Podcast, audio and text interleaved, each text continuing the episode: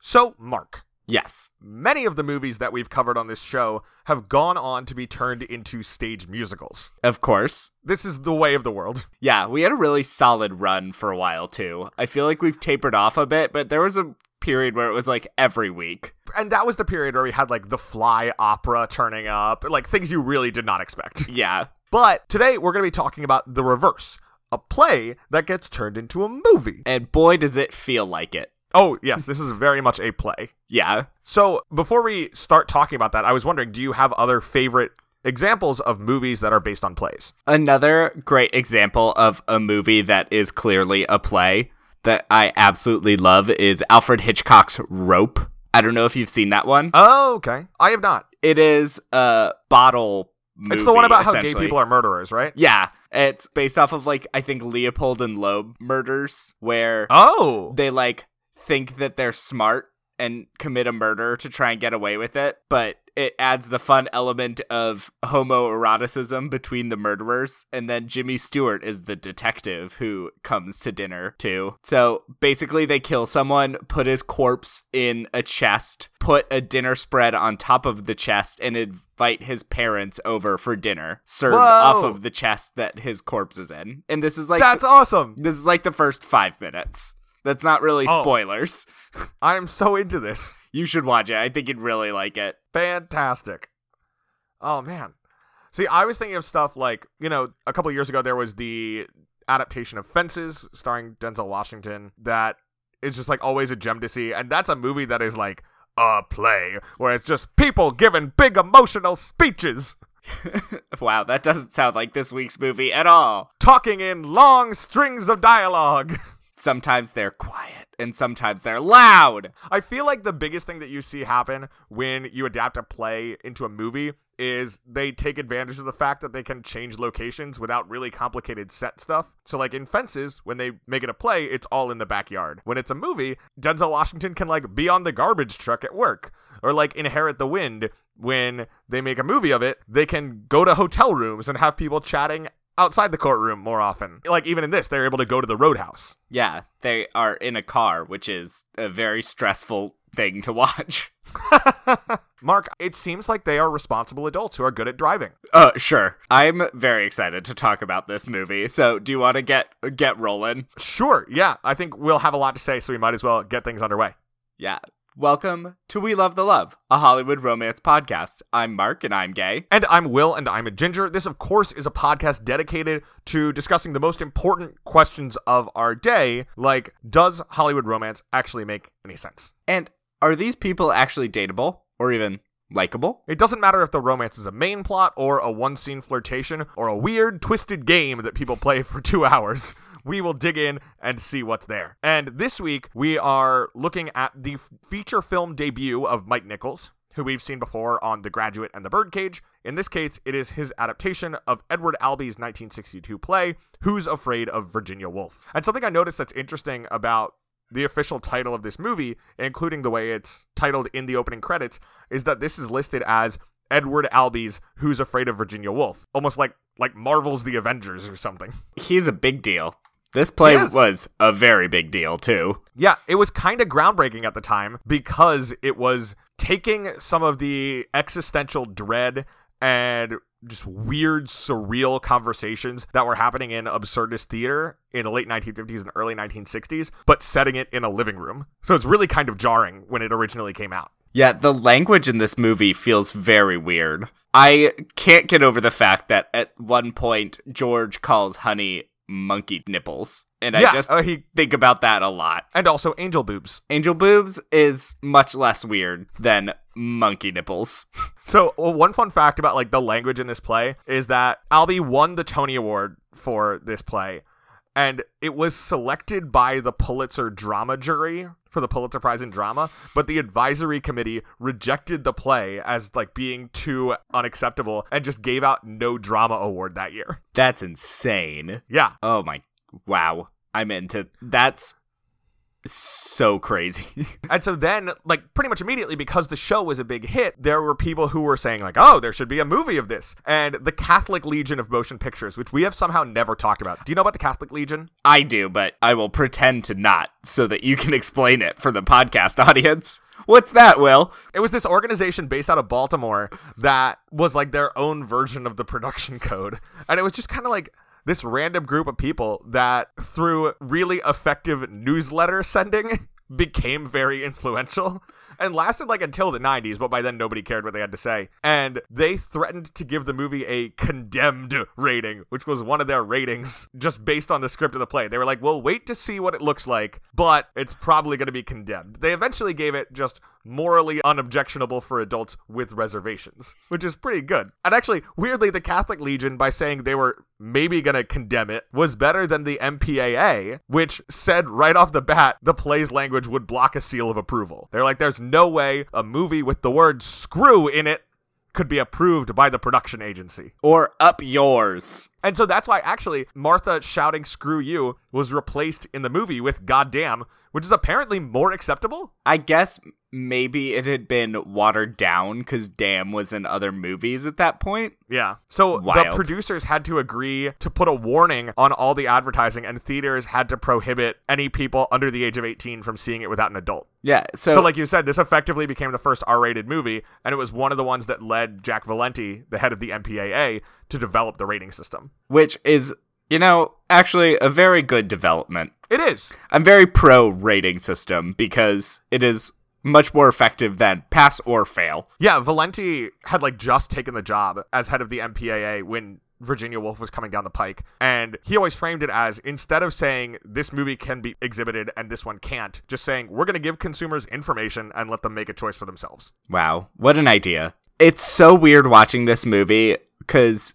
in your brain, you know, like, oh man, the language of this was such a big deal. And you're trying to buy into the time period. But watching it today, it's still just like hearing someone say, screw you, and expecting a gasp from the audience feels very weird. I mean, yes, on the one hand, like the words themselves don't have the same punch that they would have, but I think the performance behind them and the emotion Oh. behind them still carries the intensity. For sure. And you still get the vitriol that's behind that screw you. You get the vitriol, it's just less scandal. Yeah. Whereas I think at the time it would be a little mix of both. But I think that's almost better because we get to focus more on the, The actual emotion. interplay of this relationship, right? As opposed to just being taken aback by the words themselves. Exactly. I think that is good. It's like watching it today, they could still drop a million F words and it would be fine. I think Yeah. the scandal still wouldn't exist. You would just get the emotion. But that said, like, for all of its incredibly strong language, this was a massive hit. It was the number one film of 1966. That's insane. Yeah, it made $10.3 million and outgrossed everything else that came out that year. And it's one of only two movies ever to be nominated for every single Oscar it was eligible for. It is wild that this was a number one movie. It is just four people that start the movie really drunk and then get drunker and just scream for two hours. Okay, I counted every drink that we know a person in the movie drank. So I have the official tallies. Who do you think has the most drinks on screen? I'm going to say Martha. So it is it does actually wind up as a tie between George and Martha, but Martha has like a late surge of catch up because the thing is there's that whole sequence in the first act where Martha and Honey go upstairs and George is just throwing him back. Mm-hmm. So he runs up an early lead but slows down later. Yeah, whereas Martha really picks up the pace at the end. Yeah, George and Martha have 12 drinks each on screen. My God. And these are all big drinks. And it's 2 a.m., and they've been drinking since like 9, I think they say. They've already been drinking for a while before the movie starts. When I started watching, I was shocked at how drunk they already were. I assumed this movie would start at a much lower, calmer level and build, but it really starts you high and just continues and rises and grows until it just hit a level where it was like, it can't get any more extreme. Like, how are they going to get drunker and crazier? And I looked and I was like, I'm 20 minutes into this movie.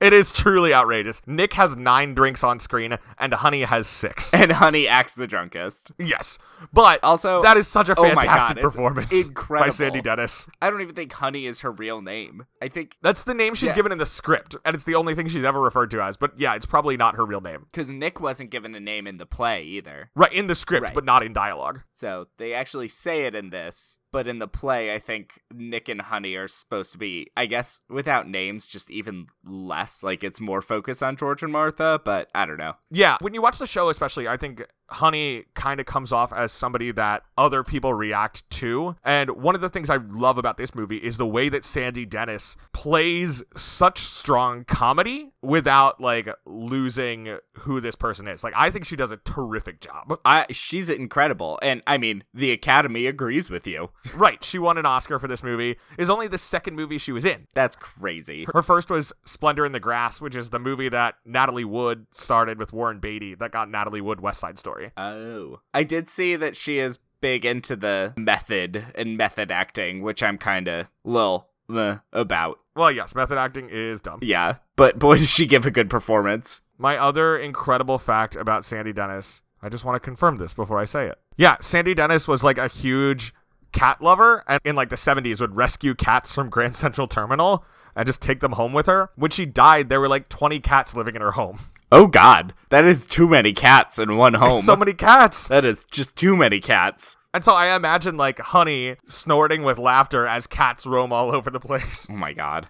That's cr- oh, honey. Oh honey, that is just too many cats. So the movie, as we said, was nominated for 13 Oscars, every single one it was eligible for, and it won for Best Actress for Elizabeth Taylor, Supporting Actress for Sandy Dennis, Art Direction for Black and White, Costume Design for Black and White, and Cinematography for Black and White. This was the last year that they had separate Black and White and Color Craft Awards. Can we just talk about Elizabeth Taylor for a second? I mean, we must. She is unbelievable in this movie. Yeah, she is doing an incredible performance. And she put on 30 pounds to be in this movie and to be considered like frumpy and stuff after being considered one of the most beautiful women since she was 13, which is really creepy. Yes, very much so. She's playing 16 years older than herself. She's 34 at the time, playing 50.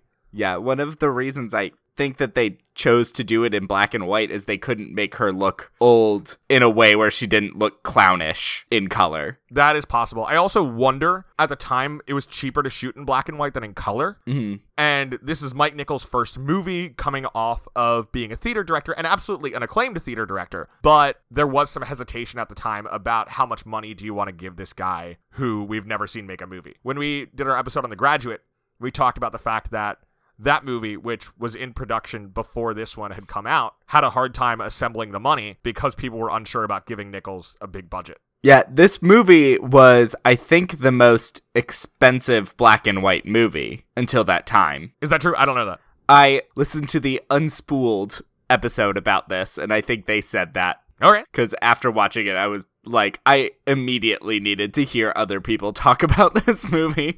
See, I, on the other hand, after watching this, was like, I immediately need to read more about Elizabeth Taylor and Richard Burton. Oh. and so that is the hole that I ran down. Yeah, I just apparently it's hard to imagine today even how much they were like stalked, how much scandal they caused. The US considered revoking her citizenship for all the scandal that she caused in the world with Richard Burton. Oh man. So Elizabeth Taylor, like Mark said, was this total sex symbol from a very young age, and Richard Burton was her fifth and sixth husband. They met while working on Cleopatra, which is this all-time famous boondoggle.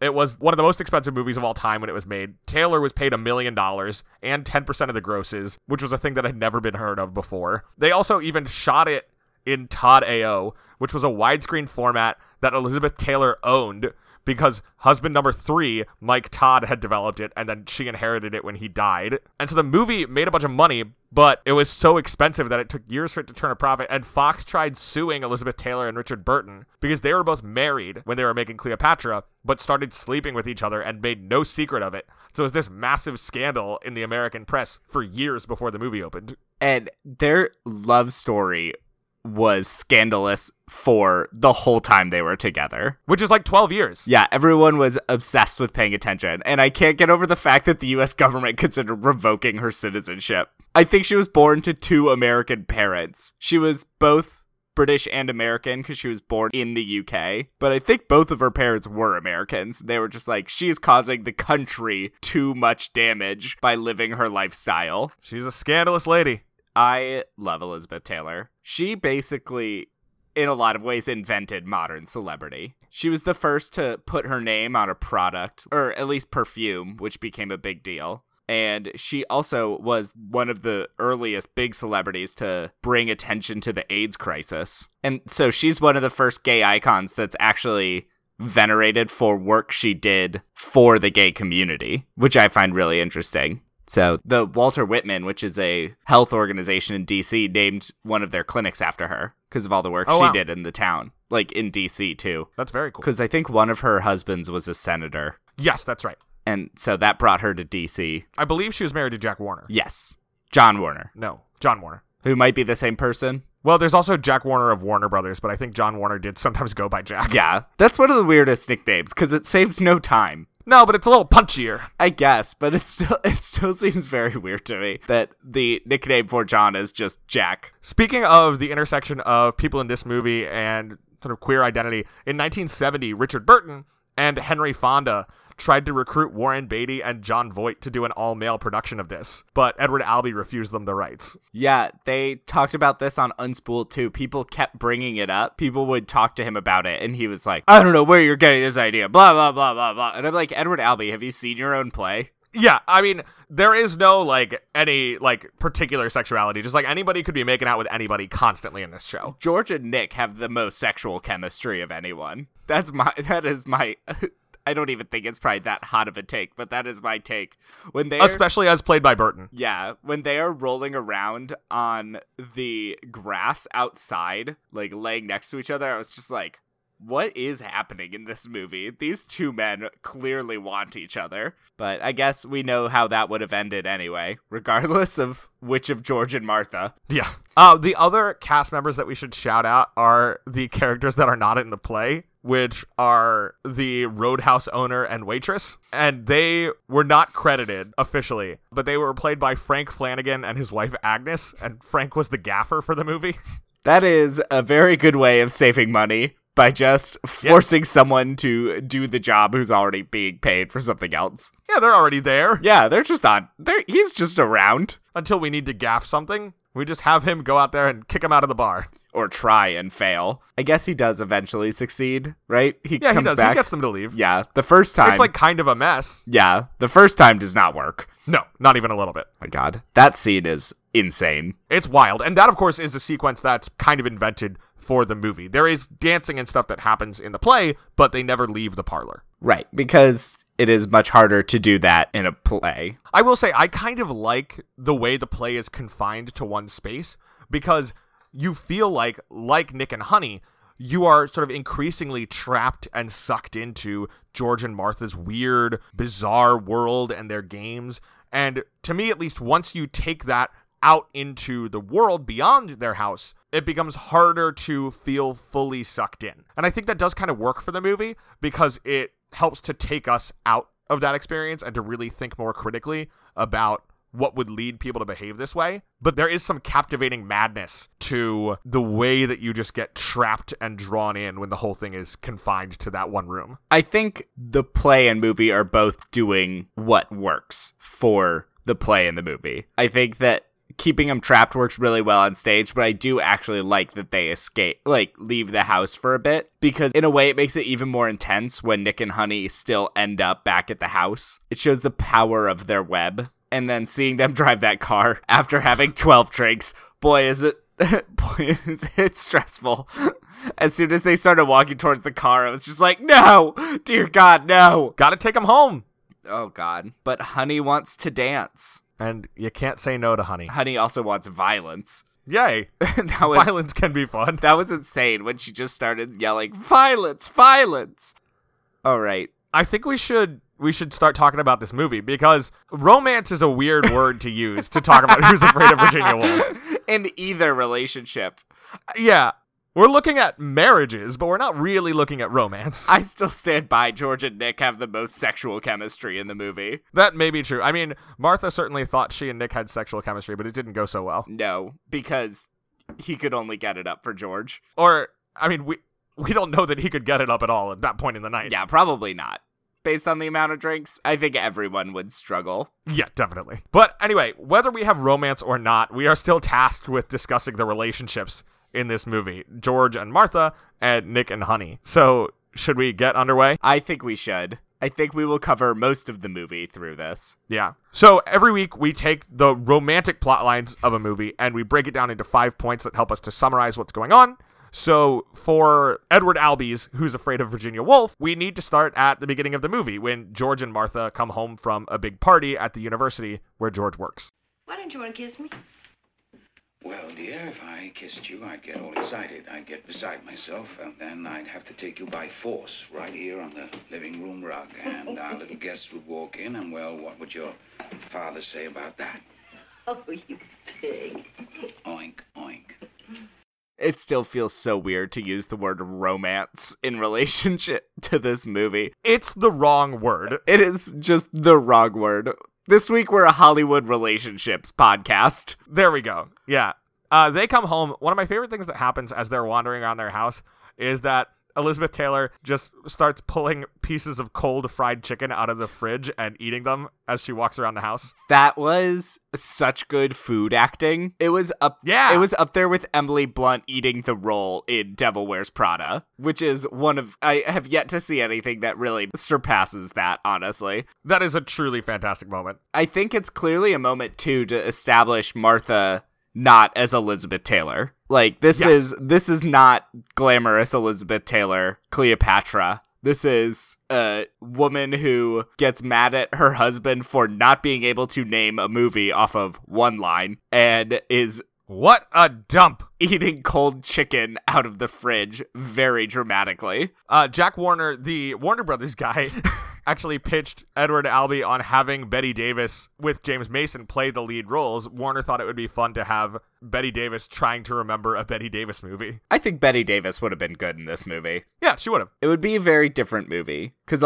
I think a lot of what this Who's Afraid of Virginia Woolf is the result of is Richard Burton and Elizabeth Taylor's real life drama. Right. There's clearly a lot of that feeding into the movie and certainly feeding into the draw for audiences. Exactly. So that was also just a very good business decision. yeah. So they're like wandering around the house talking. They've clearly had quite a few drinks at this party. George is tired. He wants to go to bed. And Martha is telling him that she's invited guests over. I would flip a shit if someone told me that they had invited guests over at 2:30 a.m. yeah. The movie starts well after midnight. I would be so angry. So, as just a warning, And George just like tries to go to bed. Like he climbs into bed and Elizabeth Taylor climbs on top of him and is just rocking back and forth singing Who's Afraid of Virginia Woolf over and over again. It's so funny. it is. And that's a moment where it shows even as they're insulting each other, this kind of insulting is part of their actual relationship. Like they're both laughing. Right, they have this weird negging relationship with one another. Right. Like she eventually yells out, You're going bald. And he says, You are too. And then they both just erupt into laughter and cuddle in closer, which is very weird to see. It is clearly They are uh, a, a very mutually deprecating. yeah. marriage. Not not a healthy relationship, to say the least. No, not even a little bit. and it only gets worse. Right. As all this is going on, they're continuing to throw back drinks. And then these new people, Honey and Nick, arrive. Nick is a new professor at the university. Martha thinks he teaches math, but he teaches biology. And Honey is his young wife. And basically, immediately, Martha starts rubbing Nick's knee and talking about how daddy knows best, talking about her father, who's the president of the university. She's clearly honed in on the fact that Nick wants to rise quickly in the ranks at the university. And one of Martha's biggest problems with George is that he is stalled, that he did not take over the department even. He is just an associate professor in the history department. In his 40s. in his 40s and she is constantly bringing this up she i think expected him to rise to the ranks and take over the university from her father but that's clearly not going to yeah, happen. I think that's clear. And she's kind of constantly digging into George over this fact that he has stalled, that he's not really going anywhere. Right. And he never really seems to react to that at the beginning. Like he's clearly pushing a lot of stuff inwards, to say the least. But when Nick pushes him, like, what are you guys doing? George is like, oh no, we're just exercising. Yeah. This is what we do. Yeah, it's just just life. Just yelling at each other. And there is one point where he basically holds an entire conversation between the two of them himself because he knows exactly how they would engage with each other. They've had these conversations over and over and over again. And so that means that this needling, this fairly harsh and hurtful needling, has happened over and over and over again. They must have been married for at least 20 years at this point. Maybe not that much. I think so. Almost 20. Well, no, because we know George is in his mid 40s, and I get the sense that they married fairly young when George was new to the university. And so I do think they've been together for quite a while. and so they have had clearly the same fights for probably at least half of their relationship. And there's always the weird threat and the weird power dynamic that comes from the fact that George works for Martha's father, whom she has a very close relationship with. Yes, she very clearly idolizes her father, much more so than she respects George. Oh, we should also mention before Nick and Honey show up, George says, Don't mention our son. And it's very weird. Yes. But he just throws that out there and she's like, Oh, I won't. I never do. Blah, blah, blah. And I would have to check the script of the play, which I haven't read in a couple of years, but I don't believe that line is in the show. I think the son isn't mentioned until Honey comes downstairs talking about him. Yeah, that's that feels like something they might add in to make the movie a bit more accessible, just to kind of plant it in Yeah. your mind earlier. So around this time, Honey announces that she has to go to the bathroom, and George tells Martha to help Honey find her way to the euphemism. And that leaves George and Nick alone in the parlor to dig into each other a little bit more. Have you uh, kept your body? It's still pretty good. I, I work out. Do you? Yeah. Yes, he has a very firm body. Have you? Oh, I think that's very nice. Well, you never know. You know, once you have it. You never know when it's going to come in handy. Very masculine energy moment. a lot of that homoeroticism you were talking about, but also, you know, George, for example, tells Nick he knows when he's being threatened, kind of implying that Nick is targeting banging Martha. And George tries to turn it by commenting on Honey's slim hips. Like, there's this weird sort of sexual contest going on between the two of them. Yeah. So Will sent me an SNL sketch with hamsters in it. Oh my goodness, yes! So I knew that there was an element of Martha and Nick, but I didn't realize how early in the movie it would come up. It's from the drop. Yeah. I, yeah, if you haven't seen this, there's this terrific SNL sketch from like five years ago, maybe, which is Who's Afraid of Virginia Woolf but done with hamsters? And the thing that makes it great is A, they're wearing hamster suits, and B, they are still chugging, but it's all of them are holding those bottles and like nibbling water out of the tube at the bottom. yeah, it's so it's so weird. I loved it so much. Uh I will definitely be posting that one on social media for us. Yeah, I figured. But yeah, so Honey and Martha are gone for a while, And George and Nick are just kind of going back and forth with each other. pissing contest, etc. Very competitive. Then Martha and Honey come back down, and Martha immediately launches into like talking about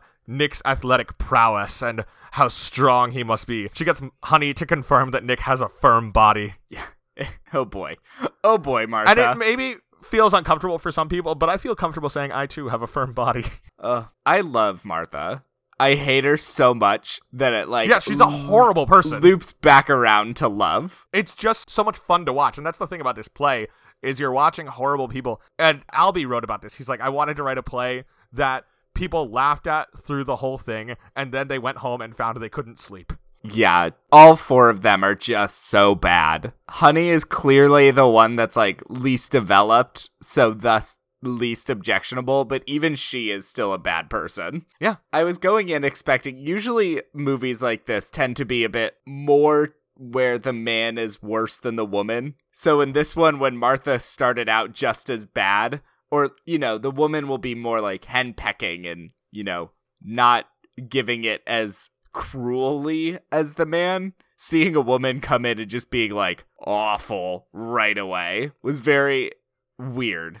Do you understand what I Yeah. mean? absolutely yeah and so this is where she's like really tearing into george and just twisting the knife as she talks about how his career hasn't advanced and oh, you know, Nick, maybe you could be in charge of George's department one day. I know it's not what you teach, but George certainly isn't going to be taking it over and just nailing him over and over again. And she asks George to light her cigarette. And he says he's not going to because he does enough work taking out all her gin bottles after midnight, like covering up her alcoholism. There does seem to be this way that they mask each other in certain ways, but it still then becomes just more ammunition in this eternal war between the two of them. My God, the relationship, the war is just ugh.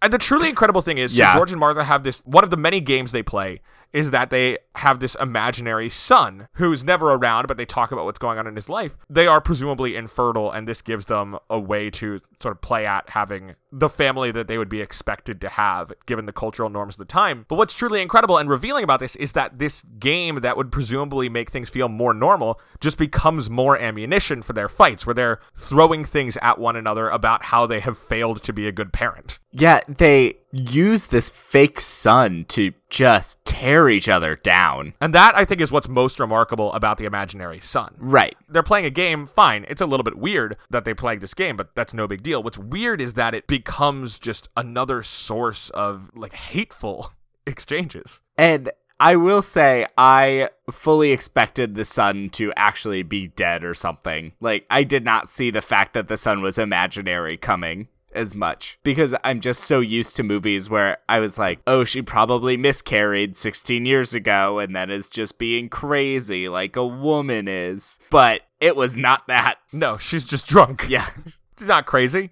yeah, no one in this play is crazy in any way. They are all just hammered out of their mind. So around this point, George gets fed up with the way that Martha's tearing into him. So he leaves the room and he comes back with a shotgun that he then points at people in the room. And this is actually a moment where I think the cinematography of this movie is interesting to talk about because it's Nichols' first movie. And he said in interviews about this being a movie where he was just figuring out how filmmaking worked. And you see that, I think, especially early on in the movie, where there aren't a ton of cuts. Instead, the camera is just kind of panning around the room following actors. And you imagine this is a theater director trying to transition from a stage where you can see everything that's going on to film where you only get the stuff that's in the frame and there's a lot that's outside. So those pans kind of feel like that's some of what you're getting. But when George comes back with the gun, you start to see some of these flashes of the kinds of things he did in The Graduate, these like weird zooms and sort of unusual cuts to different people when they see George leveling a gun at his wife. That was insane. Yeah. And then he pulls the trigger. Yeah, the way that scene is composed too is just wild. That's the moment where I was like, this is the guy who made The Graduate. yeah. And he pulls the trigger and an umbrella comes out and everyone is tickled pink. Yeah. And then George and Martha make out. Yeah. My god. If you haven't seen this movie, we like cannot convey. We can tell you what happened, but we can't tell you about the movie. Yeah, you need to watch it. It is hard to convey the truly uncomfortable experience that is watching Who's Afraid of Virginia Woolf. Yeah. And like that moment when he pulls the trigger and then the umbrella comes out and then he starts making out with Martha, you're just like, this is now total chaos. Yes. And nothing matters. I think this is the moment where I was like, checked the time and it was 20 minutes in. Yeah. it's so. It's just- the movie's two hours and 15 minutes. I know. I saw that and I was like, where am I? And at that point, Martha starts tearing back into George again, going through his relationship history. So George grabs Honey's hands and makes her dance with him while he sings Who's Afraid of Virginia Woolf? Virginia Woolf, Virginia Woolf. I was very confused about who Virginia Woolf was as a kid because of this movie. You watched this one a lot when you were like in elementary Oh, school, yeah. right? You know, just Come home from school, pop it on, while you eat your Portrait. Pop Tarts. pour a drink in the back bar. Sit a pack of Oreos. Yeah. But just the existence of the name of this combined with the song Who's Afraid of the Big Bad Wolf really did confuse me as a kid. At some point in the movie, someone should have said tra la la la la. but they don't, unfortunately. No, instead, the dancing around in circles with George makes Honey have to go to the bathroom so she can vomit. Yeah. She's a big vommer. Yeah. And Nick is not surprised at all. No, that's what she does. She throws up, and once she starts throwing up, she can't really stop throwing up. I think she's like two brandies in at this point. Something like that. That means, of course, that she still has four more to go, Yes. in addition to anything she had at the first party. I think this is bringing us actually to point three then. Yeah, at this point, Martha goes to take care of Honey as Honey vomits in the bathroom, and George and Nick grab some bottles, and head out into the yard. to the wood swing they have set up, which is, I think, part of the weird game with their fake son Right, put up the swing for the boy, and of course, there is no child, so no one will ever use it. until George does. And this one time, this boy went with us and we ordered our drinks. And when it came his turn, he said, I'll have Bergen. Give me some Bergen, please. And they're talking through th- different stories out there. George is telling stories about his past that may or may not be about him. He also tells Nick that the key to advancement is to plow the relevant wives. He describes that as um, the wide, inviting avenue to like success on the campus. And Nick responds with, Well, your wife must have the widest and most inviting avenue on the whole damn campus. I mean, have you seen Martha? Yeah, I will say. This is around the window where she puts on those pants, right? Yeah, oh my god. I know they were trying to like make her look like frumpier, but boy does I she don't think they were. No. I think the point is that she's dressed in her seduction clothes. Well, yeah, so she puts on her seduction cl- I mean, in terms of just her general vibe, like by making her gain weight and putting old Oh, age sure, makeup sure, sure. on her. But then she shows up in this outfit with like her boobs pushed up to her ears and like skin tight pants, and you're just like, Now I'm imagining someone with their boobs pushed up to their ears going out in public. That is not the intention of that. Anyway, so she comes out, and this is the moment where you're just like, all right, this is Elizabeth Taylor. And she is here to get bonin. Yes. And It's also weird because this conversation about plowing the relevant wives, it does seem more than ever that George is in on this game of seeing if Nick is going to have sex with Martha, Yes. And doesn't seem that upset about it. which is a bit of a twist because earlier it seemed like he's annoyed by the way Martha is flirting. But at this point, he's kind of just like accepted that it's going to happen. And now he's kind of daring Nick to go through with it. Yeah. He's like, I know that i- that's what you want. You know that that's what you want. Why don't you actually go for it? And so Martha returns. They kill multiple bottles while they're sitting out on the lawn. Yes. And Martha returns and is like, We got to take them home. So these four very drunk people pile into a car Oh my God. and they get driving. And Mark is like, Yes, this is how driving works. yes. So this is point number four. They're driving them home, but Honey wants to go dancing. I'm gonna finish you before I'm through with you. You and that quarterback, you're both gonna finish me. Before I'm through with you, you wish you died in that automobile, you bastard. You'll wish you never mentioned our son. You. I said, I warn you. I'm impressed. I warned you not to go too far. I'm just beginning. Yeah, they pass a roadhouse, and Honey's just like dancing, and forces And of course, them it's to worth pull noting over. that it was dancing that got Honey vomiting in the first place. yes, it is, and so clearly she will probably vomit again. Who knows? I don't actually remember if she does. I stopped paying attention. And she to is that. like a Pringle in that once she pops, she can't stop. Yes. So they cut from the car to Honey just prancing around with a scarf over her head, dancing. Doing like interpretive dance. Yeah, and just screaming about how she's so light on her feet and so good at dancing, having the time of her life. And while they're at the roadhouse, George tells the story of his second novel, which is clearly adapted from what Nick told George about his own relationship history, about how Nick married Honey when it appeared that Honey was pregnant. as well as because she's rich. Yes. So Honey is rich and has a hysterical pregnancy. So Nick marries her when I think they think she's probably like six months in, but after they get married, it just goes away. And Honey vacillates throughout the movie about whether she really wants a kid or not. Right. But yeah, George tells about this. Nick gets very angry, so Nick starts very sexily dancing with Martha. Yeah, it is worth noting that Honey reacts pretty strongly to this story being told, and she does kind of imply that it wasn't a hysterical pregnancy, but that she got scared and had an abortion. Because she doesn't really want kids until she says at the end that she does. Right. but part of that is all the weird social pressure at the time that you're not a real woman until you have kids. Right, exactly. And of course, I think there's an extent to which Nick's desire for advancement pushes him to want to have this like perfect seeming family as part of his public persona. Right. It's all about advancing his career for Nick, like everything. Yeah. So they are dancing at the club, and this is when George invites Honey to dance by asking, uh, You want to dance, Angel Boobs? Yeah. Which is also what I said to Mark when I was asking if he was ready to record.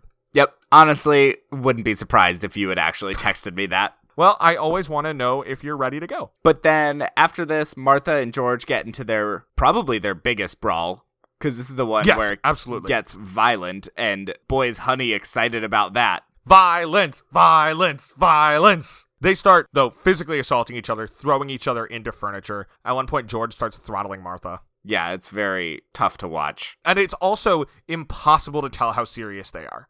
And that's one of the things that's like most unsettling about this movie is because they're clearly playing games, you can never tell quite how serious anything is. And I'm convinced they do this every weekend. Yeah, They're bringing a new couple home every weekend to recreate this exact game. it is truly wild. So after this, after the fight breaks up, they all sit down for another drink. And this is where we get more games such as Hump the Hostess. Yes.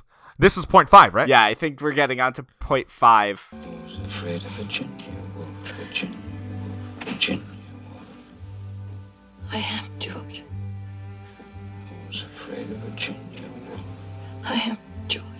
So at this point, they return, but you gotta remember, George and Martha continue to fight when they leave the roadhouse, and Martha piles Nick and Honey in the car and drives off without George. So George has to walk home from the roadhouse. One of my favorite lines is when she yells out, I'm loud, vulgar, and I wear the pants in this relationship because someone has to, but I am not a monster. And that's what you had like painted in like a nice Etsy font, and you put it on your Instagram. Mm-hmm. Yeah, I have an applique coming in the mail to put on my wall. Oh, good. Just like- I can't wait to see it. my sister has above her bed in the house that they bought already applied was always kiss me goodnight in the live laugh love font over their bed oh my gosh. they're repainting the wall and i said you're just gonna put a frame around always kiss me goodnight right Imagine touring a house and just seeing that there. and knowing that it's gonna be there when you buy it and here's the thing you can paint over it, but it's still there. it's never going away oh i also want to point out i think this is where i fully acknowledged i took a step back and realized how disgusting everyone looks like they are coating these people in sweat and yeah. like really showing what people that are this drunk would look like. this drunk and like running around and dancing and yeah they look gross which i think is significant this is not a fun thing as much as they're all pretending they're having fun on some level this is exhausting and horrible Yeah, they are just drenched. So then George walks home. and when he gets there honey is on the porch and nick and martha are inside presumably having sex Yes, you see it up in the window. Honey is just fully passed out in the car. Like right n- he has to like, haul her out of there Mm. yeah, barely responsive. And then they go off George and Honey then like go off into the woods and just kind of disappear. And then I think this is where Nick and Martha go to the kitchen together. yes and martha's annoyed with nick because he wasn't able to get an erection Yes. And she's just yelling at him. And this is when she yells at him for thinking he's better than everyone else, which is obviously not true. She yells out another one of my favorite Martha lines was, I am the Earth Mother and you are all flops, which is, go- it's a tough line to sell, but boy, does Elizabeth Taylor sell it. That's the thing is Martha on some level it doesn't really seem to think anyone is real except for herself and maybe her father. Like everyone else is just a person orbiting Yeah. what is happening directly with her. They are a bit player in the play that is Martha. Which is how you can imagine that it's particularly frustrating for her when her life isn't going the way that she imagines it's supposed to be Exactly. because she's so self-centered that she can't imagine how that could be. Right. So then we get everyone in the room together. George comes back, he has planned to kill off their son. Yes, he gets a telegram from Western Union because some things can't be said over the phone. Right. This of course is an imaginary telegram from an imaginary Western Union man because again their son is imaginary. Right. But Honey also is in on it or sees it and says that when George says he ate the telegram, Honey backs him up on it. Yeah, I think Honey has just lost her tether, at Yeah. least for tonight. Yes. Also, will any of them remember this in the morning? Probably not. well, I guess really it good is- question. it is morning when the movie ends. The sun is up. Yeah.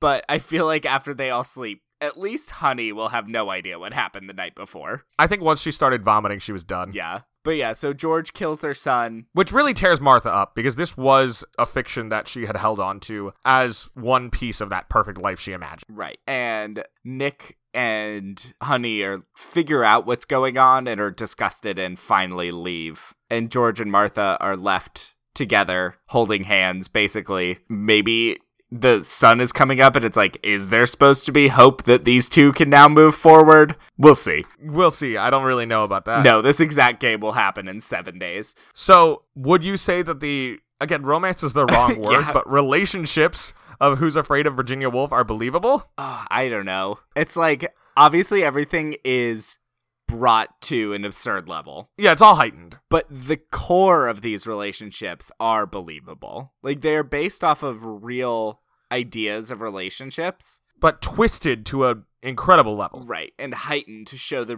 ridiculousness of how these relationships are centered. So every week we rate the believability of a movie on a 10 point scale where zero means we believe none of it, 10 means we believe all of it. Like, where do you put Who's Afraid of Virginia Woolf? I don't know. I've been thinking about this and I really I'm struggling with this one. I don't know what to do with it. It just doesn't feel like it fits on our scale. Like this is the first movie that just doesn't really fit in the show. Like there's no actual romance. But it is relationships, and It's- that's kind of what we I do. know. It's just I'm really struggling with believability. I think I'm going to put it at like a three or a four. Yeah, I think that's what I was thinking. because I think that there are these seeds of toxic relationships, but we can't pretend that this is anything approaching reality. Exactly. Like it's not So I think maybe it's a three. Yeah, it's not meant to be reality. No, that's not the point. So, oh boy. Well, I think we've answered the next question, but do you think George, Martha, Nick or Honey are dateable? No, none of them is, but according to the rules of our show, we all have to pick a person in the movie to date. So who would you pick to date? I guess Roadhouse man. Yeah, he's got a business. He seems responsible ish. he stays open late. He does serve them another round of drinks. Yes, he's not that responsible, but you know, Our options are limited here. yeah. you could date the imaginary son. They do make him out to be very nice. Yeah. Do you think that George and Martha and Nick and Honey stay together? I think so. I think Yeah, unfortunately. Unfortunately, this is an age where that is the only option. Maybe Nick and Honey. Like, Honey might leave Nick someday. That's conceivable, but I just don't know that I think Honey has that in her. No, but we'll see. Oh, Last boy. question, as I mentioned at the top of the episode, should the film Who's Afraid of Virginia Woolf be adapted into a stage musical? Uh, No, maybe an opera, but not a musical. So, I have a couple of different pieces of information here. Number one is that this movie was released at a time when home video did not exist. So, the only way movies were seen after their initial run was if they were re released in theaters or on television. The language in Who's Afraid of Virginia Woolf meant that it would never be shown on television. So, the studio, offering people another way to engage with it, released a two disc soundtrack record including all of the dialogue from the movie and they like cut out a lot of the long pauses and stuff like that but you could just put on your turntable and listen to the dialogue of who's afraid of virginia woolf I mean, if there's any movie where that would work, this one has got to be up there. yeah and this actually had also been done with the original broadway cast as well um additionally in our musical tradition in the 1990s a canadian dance troupe called one yellow rabbit did an hour-long ballet based on who's afraid of virginia woolf Hmm. That's interesting. that's kind of like getting into your opera territory Yeah, it has to be heightened, whatever you do. Well, take this for an idea. In 2018, the Oh, no. off off Broadway theater company Elevator Repair Service put out a play called Everyone's Fine with Virginia Woolf, which was a 21st century reimagining of the show where we have the same characters. Some of the dialogue kind of like rhymes with the original Albie but isn't quite the same. And they try to look at these sorts of relationships through the context of like how does the internet add wrinkles to this and technology and all of that. Also, there's a late arrival to the party, and it's Carnilla, a vampire who feeds on human neuroses. oh god. oh. Started so interesting and so weird. Just like Carnilla. our show. I think that about does it for this movie. Okay, so uh, next week we will be headed back into some more weirdness. We're gonna look at the McConaughey rom com era, something I kind of can't believe happened. Yeah, his career trajectory is weird, and the most recent thing on it is Serenity. So just to Ah, remind everyone of that Serenity. movie. What a movie! I guess Anyway, it was we're gonna be almost looking- a- oh. it was a year ago that came Yeah, out. it was about a year ago we saw Serenity. oh my. Anne Hathaway. In the Remember when, wrong he had movie. sex- Remember when he had sex with Anne Hathaway on that boat? Yeah. Remember how Anne Hathaway should be the star of a film noir? Yeah, she would be great. She looked great in those hats. She did. And that's a big part of the role, I think. Anyway, we're going to be watching Ghosts of Girlfriends Past, so stay tuned. Until then, you can follow the show on Facebook and Twitter at Love the Love Pod, and you can email us questions or movie suggestions at lovethelovepod at gmail.com. Make sure to rate, review, and subscribe. Reviews on Apple Podcasts in particular help other people to find the show. Last question What is the best piece of dating advice you got from this movie? I would say drink responsibly so that if someone wants to consent to a romantic encounter with you, you are capable of engaging. All right. I'd say have a rich dad and someone will love you because it works for both Martha and Honey, even though neither That's of them true. are actually loved. But it's not nothing. Yes. Anyway, until next time, I'm gay. And I'm a ginger, so between the two of us, we know everything there is to know about romance. Bye. Bye.